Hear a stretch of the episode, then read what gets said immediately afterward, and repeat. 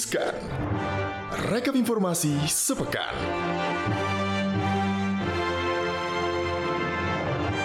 Hai Sobat Cuan. Halo-halo. Apa kabar Sobat Cuan? Pastinya baik. Baik ya, mudah-mudahan selalu dalam kondisi sehat, bahagia, dan juga selalu dalam kondisi cuan pastinya ya. Harus dong kalau itu ya. Karena Sobat Cuan, hari ini kita berdua akan ketemu Sobat Cuan dalam Riskan Rekap Informasi Sepekan. Ada gue Angel, ada Maria juga loh, yang akan memberikan berita-berita paling hot di sepanjang bukaan yes. di CNBCindonesia.com. Dan yang pertama nih, ada para pengusaha yang harus bersiap-siap karena ada jenis timah yang dilarang ekspor. Jadi memang pemerintah sudah melarang ekspor, tapi ini ya kita bakal kasih tahu jenis timah apa sih yang bakal dilarang gitu. Nah jadinya pemerintah ini melalui Kementerian Energi dan Sumber Daya Mineral menyatakan bahwa pelarangan ekspor timah ini mengarah kepada ting ingot gitu ya Kak ya, benar ya. Atau dalam hal ini timah batangan dengan kualifikasi itu 99,99% atau SN 99,99. Hal ini dinyatakan langsung oleh staf khusus Menteri ESDM bidang percepatan tata kelola mineral dan batubara atau Minerba, Irwandi Arif. Namun, pelarangan ekspor timah dengan jenis tersebut nih belum akan diberlakukan. Pasalnya saat ini pemerintah sedang membentuk tim kelompok kerja Pokja Timah untuk menganalisa jenis timah mana yang akan dilarang ekspor. Pak Irwandi juga bilang bahwa Presiden Jokowi ini sedang menunggu hasil dari Pokja Timah tersebut. Presiden Jokowi juga dikabarkan meminta kepada Pokja Timah untuk menyelesaikan hasil dari diskusi mengenai pelarangan ekspor tersebut dalam waktu 1 bulan. Dan gak cuma itu, Menteri Investasi atau Kepala Badan Koordinasi Penanaman Modal Pak Bahlil Lahadalia menyebutkan bahwa pemerintah sudah bulat akan menyetop ekspor timah dan menggenjot pembangunan hilirisasi timah di dalam negeri. Karena ya maklum aja ya, sampai sejauh ini kan yang kita tahu hilirisasi timah di dalam negeri ini baru mencapai 5%. Sehingga melalui penyetopan ekspor timah dan pengembangan hilirisasi ini diharapkan gitu ya, nilai tambah timah akan memberikan nilai yang positif bagi pembangunan nasional. Ini gitu. Gue yang wawancara ini. Iya kemarin ya, iya, di CB ya. Iya, jadi makanya gue tahu banget sebenarnya asal-muasal kasusnya apa. Karena dari undang-undang yang sudah ditetapkan untuk pelarangan ekspor yang sudah dikeluarkan di Perpres ya 2020. Jadi pelarangan ekspor itu harus dilakukan 3 tahun setelah undang-undangnya diundangkan. Yang which is itu batas waktunya adalah Juni 2023. Dan ternyata ini bikin kisruh nih beberapa penambang mineral, kemudian mineral tambang kayak timah, nikel dan lain-lain. Karena mereka menganggap bahwa, khususnya timah ya, mereka menganggap bahwa kok nggak boleh ekspor karena mereka menganggap bahwa produknya mereka ini udah produk hilirisasi karena sudah 99,9%. Mau carinya apa lagi selain timah batangan? Mau dituruninnya apa lagi? Mau solder-solderan atau mau apa? Nah makanya para pengusaha ini merasa bahwa nggak diajak bicara, ngerasa bahwa roadmap-nya belum jadi. Kok tiba-tiba udah dilarang? Ujuk-ujuk. Sementara kenapa kok mereka kayak begitu ngomong? Karena mereka merasa bahwa memang pasar ekspor begitu besar sebenarnya. Betul. Permintaan timah Indonesia khususnya dalam bentuk timah batangan ingot itu tadi itu cukup besar. Nah ternyata memang yang dilarang adalah ingot ini untuk di ekspor begitu. Jadi harus ada produk turunan lagi dalam bentuk hilirisasi yang nanti baru boleh masuk ke syarat ekspor. Jadi ingot dianggap mineral mentah, padahal kandungannya 99,9%. Gitu loh, aduh. Jadi ini masih menjadi polemik ya. Benar, masih jadi polemik. Jadi ya kita tunggu nanti akan seperti apa. Hitungannya cuma hitungan bulan loh, Juni 2023. Benar, gitu. Kan, pas banget nih ya. Tapi kalau ini kira-kira akan polemik atau enggak nih? Ini juga masih menjadi polemik. Karena bocoran UMP 2023 versi buruh dan pengusaha ini masih berbeda. Katanya nih gaji gak bakalan naik 13%. Waktu itu kan sempat demo ya, pengen banget nih gaji 13%. Naik 13% gitu. Tapi penetapan upah minimum tahun 2022 masih bergulir. Baik buruh maupun pengusaha ini masih bersikuku dengan pendapatnya masing-masing. Berhembus kabar kalau upah minimum tahun 2023 itu gak akan naik sampai 13%. Bahkan kemungkinannya hanya sampai di 1-2% aja. Halau. Gitu, sementara itu Dewan Pengupahan sebelumnya kan mengatakan masih menunggu data BPS untuk jadi acuan perhitungan penentuan upah minimum. 13% ini udah dihitung-hitung ya kemarin udah, dari totalnya 12 sekian gitu ya. 12 sekian kan dari kenaikan BBM, terus kemudian inflasi. Masuk akal sih, kemarin kita sempat hitung kan kalau misalnya naik 13 atau 10% aja dari gaji 5 juta itu cuma 500.000 loh, ya kan 500-600.000. Jadi kalau 1-2% silakan Anda hitung sendiri ya berapa coba ya. Di tanggal 21 November 2022 nanti ditetapkan sebagai batas penetapan nih ya upah minimum provinsi tahun 2022. Sedangkan untuk upah minimum kota dan kabupaten paling lambat tanggal 30 November 2022. Dan buruh sendiri nih oleh Presiden Konfederasi Serikat Pekerja Indonesia, Pak Said Iqbal, menuntut kenaikan upah di tahun 2023 sebesar 13%, di mana kenaikan upah ini di tahun 2023 ini mengacu pada inflasi September 5,95%, ditambah lagi pertumbuhan ekonomi 5%, dan dengan pembulatan ke atas maka diperolehlah itu 13%.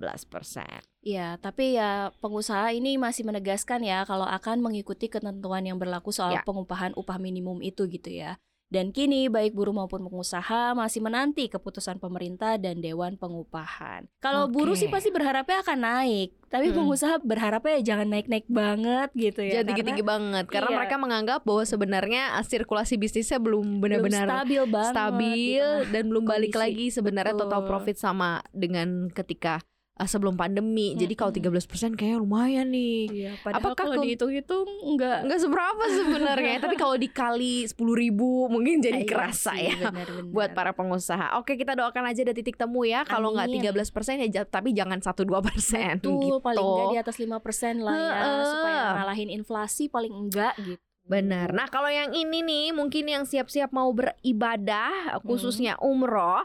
Biaya umroh ini akan meledak katanya, paling murah 30 juta. Ini karena pelemahan kurs rupiah nih kayaknya terhadap dolar Amerika Serikat yang membuat biaya umroh akhirnya meledak. Ongkos minimal untuk ibadah ke Tanah Suci sekarang kisaran 29-30 juta.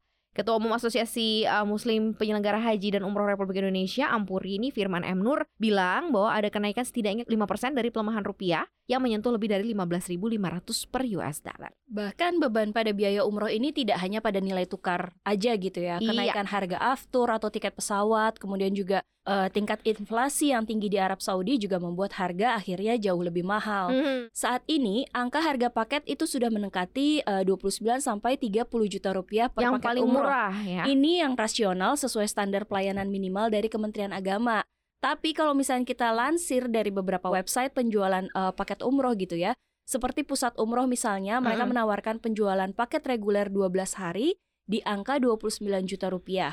Dan yang gold 12 hari itu 35 juta rupiah. Oke, gitu. Sedangkan kalau kita lihat dari Almira Travel, ini menawarkan paket termurah sekamar berempat mencapai 29,9 juta. Dan sekamar berdua 32,4 juta. Dan lonjakan biaya umroh ini pada akhirnya membuat orang-orang akhirnya nunda dulu. Karena lumayan ya 5%. Lumayan. Belum jadi, biaya jajan, belum apa. Di sana juga ada inflasi kan ternyata gitu. Nunda untuk sesuatu hal yang sebenarnya juga belum tentu bisa turun ke titik normalnya ya. Nilai tukar rupiah kan masih disinyalir akan tetap tinggi nih sampai dengan tahun depan ya. Betul. Jadi mungkin lebih hustle lagi cari side job tambahan ya untuk bisa pergi berangkat umroh. Now, next, apa nih? Ada yang kena sanksi, semprit. Kena semprit sama bursa. Aduh, apa nih? Coba ceritanya. Iya, jadi PT Bursa Efek Indonesia atau BEI telah mengenakan sanksi teguran tertulis kepada PT Stockbit Sekuritas Digital atau Stockbit dan PT Ajaib Sekuritas Asia. Jadi berdasarkan hasil pemeriksaan bursa, perusahaan belum sepenuhnya menerapkan ketentuan pedoman fasilitas pesanan langsung dan automated ordering atau auto order dan pedoman tata kelola teknologi informasi operasional brokerage office system atau BOFIS gitu. Nah, keduanya ini melanggar ketentuan anggota bursa efek ya, karena terkait pedoman penilaian kelayakan implementasi BOFIS anggota bursa serta ketentuan pengendalian internal terkait dengan teknologi informasi secara konsisten. Sanksi teguran tertulis tersebut menyambangi Ajaib juga Stockbit Sekuritas bukan tanpa dasar ya, karena melainkan sudah melalui pertimbangan matang, perhitungan cermat dan juga kalkulasi yang akurat. Betul, seperti diketahui kalau sanksi teguran tertulis ini merupakan jenis sanksi yang paling ringan yang dijatuhkan oleh BEI gitu ya. Kalau masih belum ada perbaikan, tahapan sanksi selanjutnya adalah denda, penghentian sementara operasional dan bisa berakhir pada pembatalan izin. Oke, ya semoga setelah sanksi ini kemudian ada tindak lanjut ya, mereka memperbaiki gitu ya. Terus kemudian mematuhi juga aturan dari Bursa Efek Indonesia. Jadi kan karena banyak loh yang pakai Stockbit dan Ajaib ini ya. Betul, apalagi retail ya. Benar. Oke, nah sekarang ini nih ada 230 orang jadi korban robot trading pesohor. Aduh. Ada satu nama yang di ini banget nih Kak, Atta Halilintar. Gitu. Iya, jadi kuasa hukum 230 korban robot trading NET89, M. Zainul Arifin hari Rabu kemarin nih 26 Oktober 2022 melaporkan Atta Halilintar, Taki Malik, Adri Prakarsa, Kevin Aprilio, dan Mario Teguh ke Bareskrim Polri. Mario Teguh ini mana? Mario Teguh, salam super. Oh itu? Iya bukan sih? Iya harusnya iya sih ya. Oke. Menurut Zainul Arifin, mereka membuat laporan polisi terkait dengan dugaan tindak pidana penipuan atau penggelapan perdagangan tanpa izin melalui media elektronik yang diduga dilakukan oleh individu-individu atau korporasi robot trading NET89. Kelima orang ini dilaporkan karena dicurigai menikmati keuntungan dari NET89, baik berupa hasil lelang maupun promosi. Atta menurut Zainul diduga menerima uang 2,2 M dari pendiri NET89 Reza Paten dengan modus lelang bandana. Bandana Atta. Iya bener, headband yang pertama Atta kali dipakai sama dia itu dilelang waktu itu. Tapi lelangnya emang secara terbuka sih. Dan saat ini petinggi PT Simbolik Multitalenta Indonesia, perusahaan yang terkait dengan NET89 ini, telah ditetapkan sebagai tersangka. Bappebti juga sudah meminta pemblokiran terhadap NET89. Kerugian korban penipuan dari NET89 ini diperkirakan mencapai 2 triliun rupiah yang berasal dari kantong 300.000 orang. Modus yang digunakan adalah paket investasi trading dengan skema Ponzi berkedok MLM e-book. Maksudnya kayak, ayo dong investor lebih cerdas gitu ya, robot trading gitu kayak. Yeah. Bagaimanapun itu adalah robot, ya kan?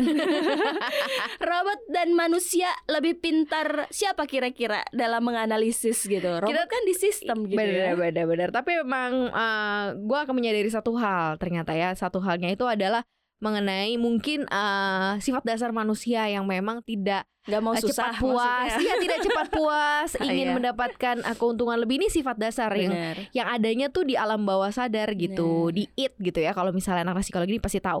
Jadi itu tidak dikontrol, kayak sesuatu hal yang memang harus digerakkan, kayak minum, makan yang secara otomatis. Nah ini kita tidak menggunakan pola pikir di situ. Nah sifat dasar manusia tuh ada kayaknya unsur-unsur mereka memang nggak mau puas, kepengen cari lebih, kepengen tambah-tambah terus. Nah ini yang menyebabkan akhirnya blank. Padahal mereka udah ngerti, mereka udah belajar, mereka udah tahu, udah banyak kasus-kasus juga yang seperti ini. Bener, udah banyak juga edukasinya, tapi nggak mau denger gitu. Karena ya itu balik lagi digerakin sama sifat dasar. Betul. Atau mungkin karena ngelihat ini pesohor-pesohornya orangnya oke-oke kok gitu kali ya. Aduh. Iming-iming lagi. Kan pesohornya bisa dilihat juga siapa ya. Jadi hati-hati sobat cuan dalam berinvestasi ya. Oke lah sobat cuannya, karena udah mau weekendan, jadi langsung aja jangan lupa dengerin konten podcast kita di Apple Podcast, Google Podcast, Spotify, dan juga Anchor, serta follow akun Instagram kita di @cuap_cuan. Dan jangan lupa subscribe YouTube channel kita di Cuap-Cuap Cuan, di like, komen, dan share sebanyak-banyaknya. Tanggal 28 tanggal gajian, jangan boros-boros sobat cuan, tetap harus ingat berinvestasi. Tanggal 28 hari Sumpah Pemuda sobat cuan. Anda adalah pemuda-pemuda harapan bangsa, lebih cerdas dan lebih open minded lagi terhadap hal-hal baru. Di depan Anda, semangat sobat cuan. Kalau gitu Angel pamit. Mari pamit. Bye. Weekend sobat cuan.